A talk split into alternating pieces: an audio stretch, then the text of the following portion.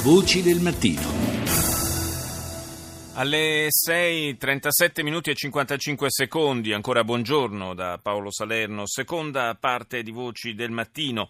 La sentenza con la quale ieri la Corte europea dei diritti umani ha condannato l'Italia per il rapimento e la detenzione illegale in Egitto dell'ex imam Abu Omar, poi condannato, lo ricordiamo, in via definitiva lo scorso anno a sei anni per terrorismo internazionale. È l'ultimo atto di una vicenda che si trascina da ormai 13 anni e che ha coinvolto la CIA e il SISMI in una di quelle operazioni che gli americani definiscono di Extraordinary Rendition. I seguaci di Abu Omar in Italia però sarebbero ancora attivi, almeno stando alle indagini della DDA di Bari che lo scorso dicembre ha arrestato Majid Muhammad e ieri ne ha chiesto il giudizio immediato per il reato di favoreggiamento dell'immigrazione clandestina. L'iracheno, dopo aver scontato dieci anni per terrorismo internazionale, si era stabilito nel capoluogo pugliese.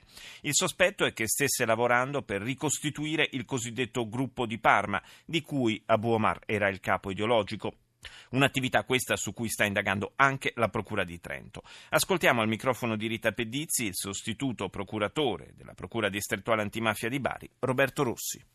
Quello che posso dire è che stiamo svolgendo una serie di indagini per capire, questo con tutta la Procura di Bari, per capire se vi sono dei passaggi, diciamo a Bari, che è un luogo naturale di passaggio dal Medio Oriente all'Europa, perché attraverso la Grecia si passa ai traghetti, per capire se ci sono basi logistiche che in qualche modo aiutino eh, combattenti di vario tipo a, ad entrare e uscire dall'Europa. E in questo senso sono state fatte le indagini che per ora sono ancora in corso relativamente a questo cittadino iracheno. Dopo aver scontato dieci anni per terrorismo internazionale è arrivato a Bari e si sarebbe messo in contatto con altri soggetti del gruppo di Abu Omar, il cosiddetto gruppo di Parma. Sì, vi sono degli elementi che sono in corso di valutazione. Certamente questi gruppi diciamo, mantengono la loro stabilità perché appunto legate a fattori ideologici e quindi continuano nella loro.